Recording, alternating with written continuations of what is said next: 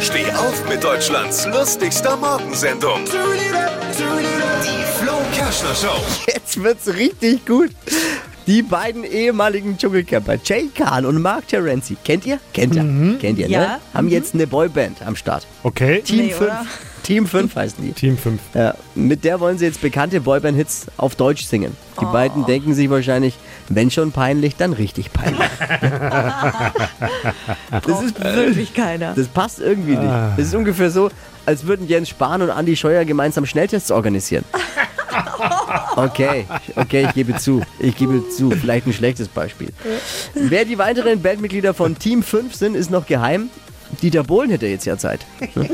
Und Jogi Löw. Mehr aktuelle Gags von Flo Kerschner jetzt neu im Alle Gags der Show in einem Podcast. Podcast Flo's Gags des Tages. Klick jetzt hitradio n1.de.